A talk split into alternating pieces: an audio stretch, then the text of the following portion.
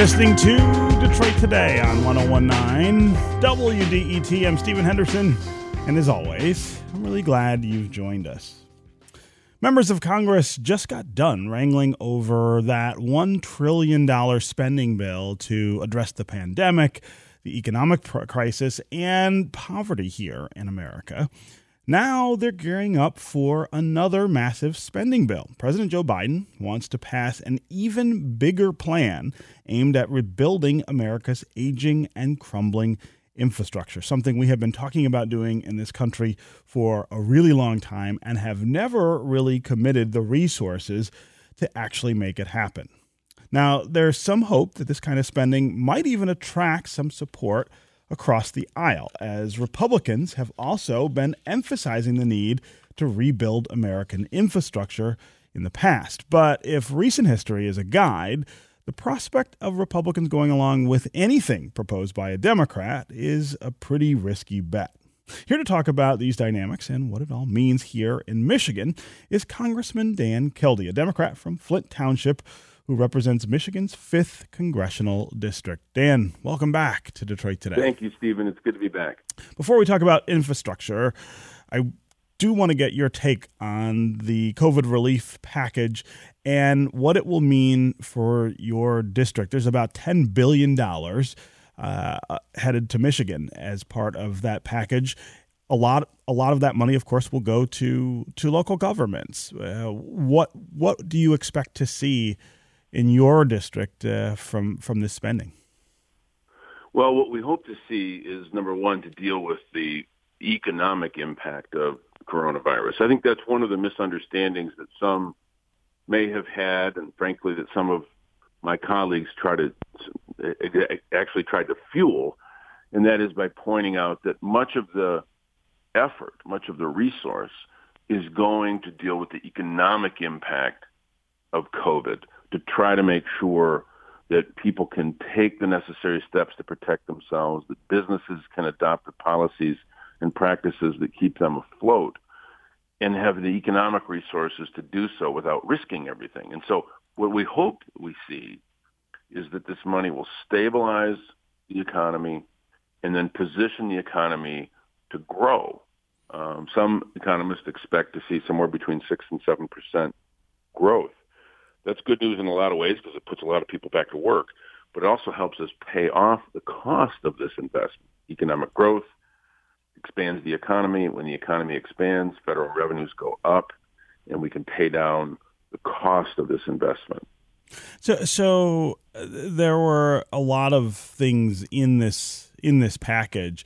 I wonder, though, what your take is on the anti-poverty measures, which have gotten a lot of attention.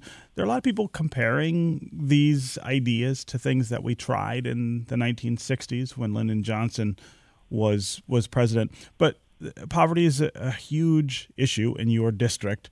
Uh, what do you make of the effort to to dr- dramatically reduce it in some cases, especially among children? Well, the interesting thing about the pandemic is that it not only exacerbated the difficulties that people who live in poverty experience. It's much more difficult to manage a situation like this when you have no financial resources. But it also revealed in you know in real stark terms the inequities in our society. And so when we crafted this legislation, we wanted to make sure that people who live in poverty have those resources that others all, already have, somebody to go to to help them get through next month's you know bills but to try to do what we can also to correct that inequity.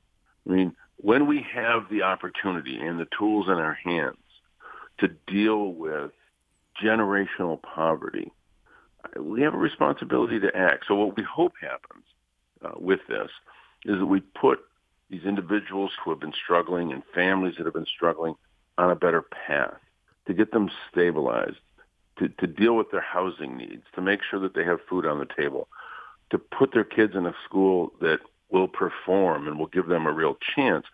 All of that is a chance for us to break the generational cycles of poverty. Um, so my view on this was, while we have this once, maybe once in a generation opportunity to correct some of the real inequities that are the result of an economic system. This is not just the natural function of the marketplace. The rules of the economy have been stacked against people who live in poverty. Here's a chance for us to rewrite those rules. Hmm.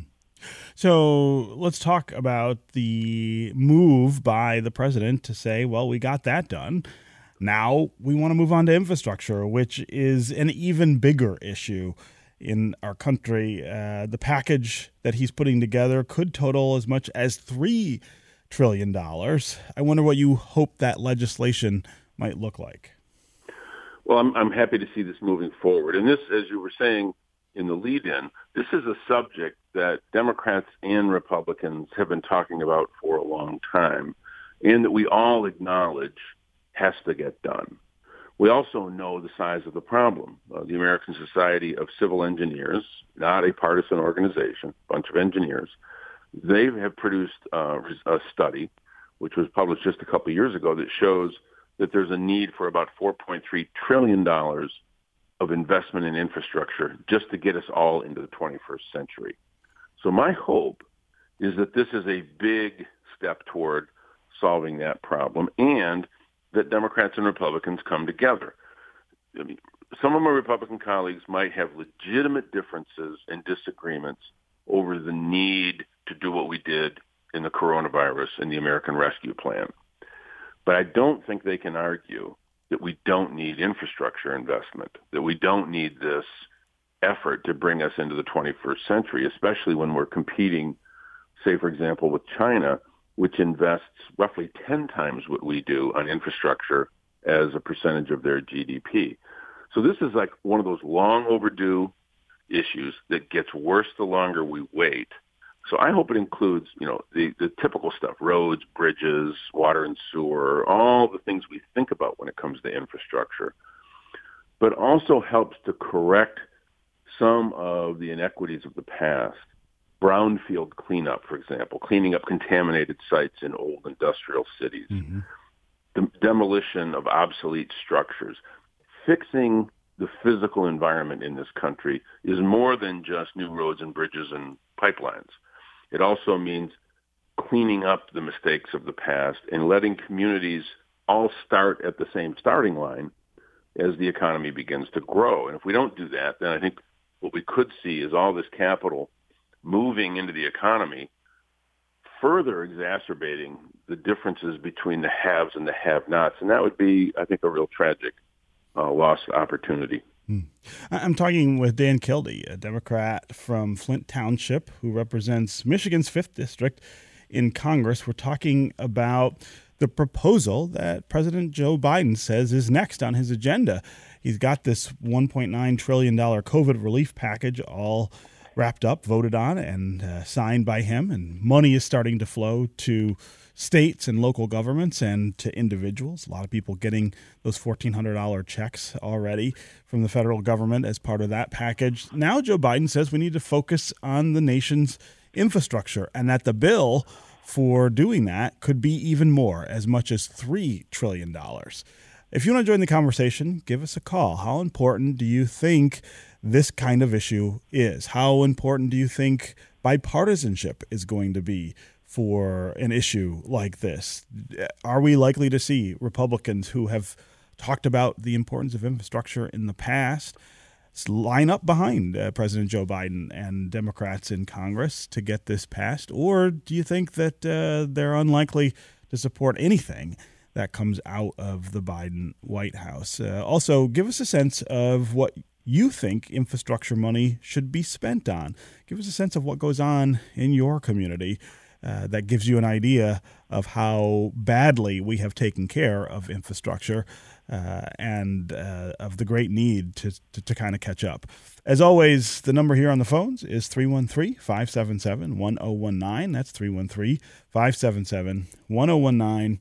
You can also go to the WDET Facebook page, put comments there or you can go to Twitter and hashtag Detroit Today, and uh, we'll work you into the conversation that way. Uh, Dan, one of the, the the pitches I think for this infrastructure spending is is itself about job creation. That yeah, three trillion dollars is a lot of money, but if you spend that repairing the nation's infrastructure, you will put a lot of people to work. That's a message that I think probably will resonate with Republican voters. I don't know that it'll necessarily resonate with uh, Republican representatives in Congress, but but but talk about that that dimension of this that that this is about putting people to work as well. For sure, and I think that's one of the benefits that helps actually pay off the cost of doing this in the first place. So the, the, the, the basic benefit is that we have an infrastructure system that allows us to be far more competitive. You know, we're living in world in a world economy. It's highly competitive. If we have the best infrastructure, we can move our products and services to market much more efficiently. So that's the that's the basic argument. But the secondary piece of this, which you point out, is that we would put millions and millions of Americans to work for a decade because you know you don't spend three trillion dollars in in a year or 2 mm-hmm. This would be a decade long investment that would put people to work across the, econ- uh, uh, the economy in all sorts of aspects of the infrastructure development plan. And again, this is an opportunity for us to grow the economy, to deal with the unemployment issues we face. And I think an important element of this is if we have a 10-year infrastructure plan that will require a workforce uh, in those skilled trades that will actually implement the work, it gives us the chance to train people for those jobs, to put them in apprenticeship programs, because we don't have the workforce we need right now in order to do all the work that will need to be done in the next decade. And we have so many people who've had a difficult time moving from the old economy to the new economy.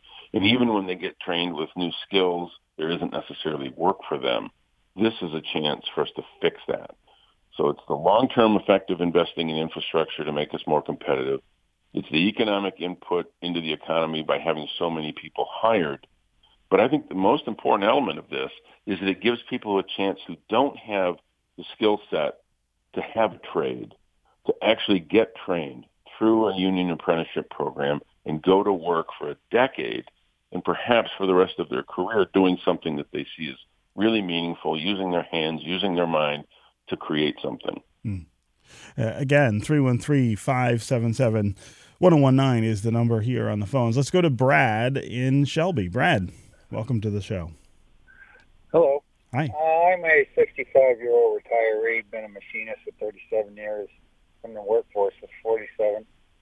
I mean, it uh, it's just kind of ridiculous. Like I said, I'm non-union, and uh, these infrastructure jobs, they're going to go to union people. And you know what? I understand why because they have the skill set. You can't just train somebody to do construction in uh, two months. I mean, Focus Hope started out with that, and then it got a lot of pushback, and it came back with a really nice program, one that really means something. But I think it's just going to be a waste of money to you know make people think they're getting a skill set that they're not going to be able to use.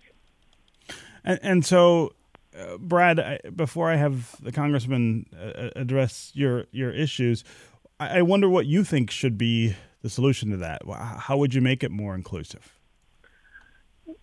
How do you mean inclusive? If well, the person's going and got the wherewithal to get off of the rear end and go out and get some training, they'll be success. But if they don't, they're never going to be anything other than what they are. Hmm. Okay, Brad, appreciate the call and the the perspective. Congressman, uh, respond to what he's saying.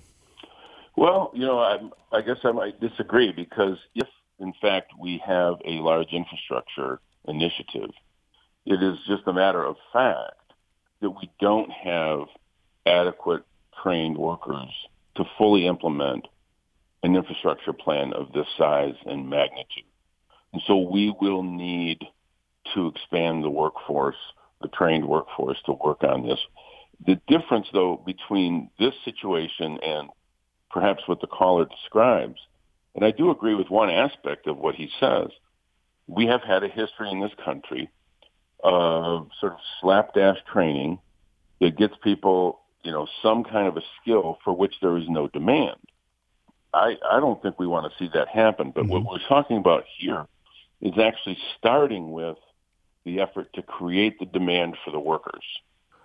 investing in infrastructure, having a 10-year plan so that someone who engages in an apprenticeship program that may take a year or two to complete will be able to go into the workforce and work with those skills and perhaps have a career that comes from that. So I, I get the caller's point, and that's why we're not talking about this as a workforce development initiative. We're talking about this as an infrastructure initiative, which will require us to get the skilled workers prepared to do the work. It's a, it's, we're getting the horse back in front of the cart again if we do this right. Hmm.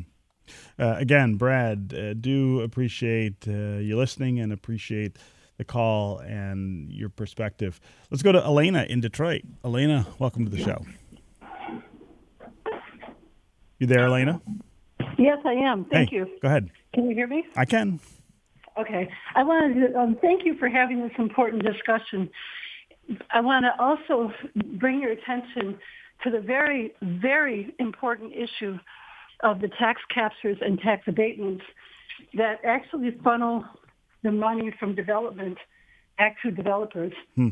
and keep us from funding our libraries and schools in Detroit specifically. Little Caesars Arena takes our school money. The Downtown Development Authority takes our library money. Mm-hmm. And there's a great deal of pushback on it right now during this election cycle.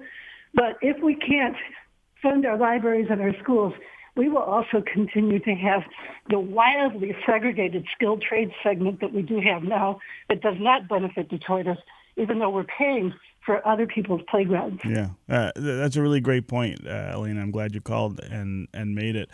Uh, Dan, you know, a, a, lot of spending on, you know, building projects doesn't end up benefiting the people who live in those communities as much as it benefits the people who are either working on the jobs, and, and often it's not people from those communities who get the, the, the bulk of those jobs. Uh, and, and, of course, they, they benefit the, the developers who are doing the work. Uh, how, in, in a bill, uh, in a piece of legislation, can we ensure that more of the benefit accrues to, to people in communities like Flint or, or Detroit? It's a good question, and the caller raises a really serious point it, it's a complicated question because part of her point is related to the lack of support for local essential government services. We have a broken municipal finance system in this state and in lots of other states that penalize communities that have had population loss. And you and I have talked about this in the past. Fundamentally, we have to fix that. But this issue of development and how development incentives are used to pit one community against another. These incentives wouldn't be necessary if we enforced the notion that we're not going to allow a community to have to compete with another community by offering up tax dollars that should be used to support essential services. Mm-hmm. Um, I've worked with an organization over the years, um, and, and he might be somebody you might want to talk to about this. Uh, an organization called Good Jobs First. A guy named Greg LeRoy mm-hmm. runs it. And their research really focuses on how so many of these development incentives don't benefit the communities that they're intending to benefit, or at hmm. least they are, you know, uh, putatively intended to to benefit. Um, and in fact, are a fast way of exporting capital from a community. I think this is a real serious issue. The, the problem we have, of course, is that as long as communities are in a position to have to negotiate these incentives against another community that might be competing for that same development, we're going to continue to see this sort of problem. And I think it's something that has to be taken on. I, I think one of the ways to do it is to move away from uh, these tax giveaway incentives and actually fund development mm-hmm. directly through um, in this case, an infrastructure plan, some of the things that I want to do is see more capital to support development moving into the most distressed places to support development without asking taxpayers to defund libraries, to defund schools or other aspects that are really essential to civil society in order to get development. That's the that's the heart of the problem. Hmm. Yeah, uh, Elena, again, thanks very much for the call and the really insightful uh, observation there. Let's go to John quickly in Windsor. John, welcome to the show. Good morning, sir. Hey. Great conversation as usual. Thank you. Um, you know, we talk about infrastructure projects and job creation, the benefits.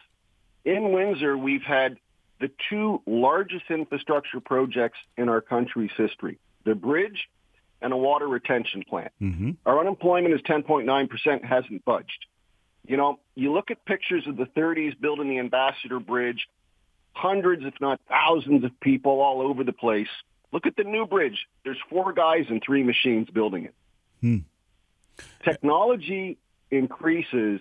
Unfortunately, putting money into infrastructure, which we need because I want to drive my car from A to B on a decent road, but that's not long-term planning for us.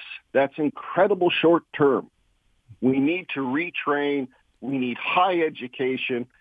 I don't have the answers, but it appears to me we're doing the same thing over and over again and expecting a different uh, result. Hmm. That's my answer. Uh, John, uh, I, I, I really appreciate you injecting that perspective into the conversation as well, uh, Congressman. I've only got a couple minutes left, but but but answer his criticism here. Well, I, I, I take it as a um, as a logical point because I don't think anyone should assert that doing one thing and one thing only solves the problem. We know for sure that even with the best trained workforce, if we have 19th century infrastructure competing in a 21st century world, we're going to fail. Uh, a 10-year infrastructure plan has the most significant benefit of making us more competitive. But that doesn't mean we walk away from the need to make uh, the K-12 experience more effective, post-secondary education, whether it's skilled training, community college, or four-year degree, more accessible. It all is important. And we can't decide we're only going to do one of these things and somehow believe that it's going to be a panacea. It won't be. But we have to operate on, number, on a number of fronts, and that's what we're trying to do. Hmm. Okay, Dan Kildee, Congressman from Flint Township, who represents Michigan's fifth district. It's always great to catch up with you here on Detroit Today. Thanks so much for joining us. Thank you, Stephen.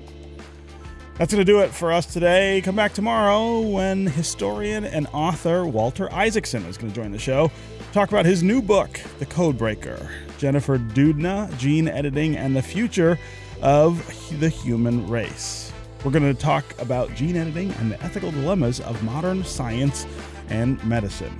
Stay with us, and uh, we'll be back tomorrow with more Detroit Today.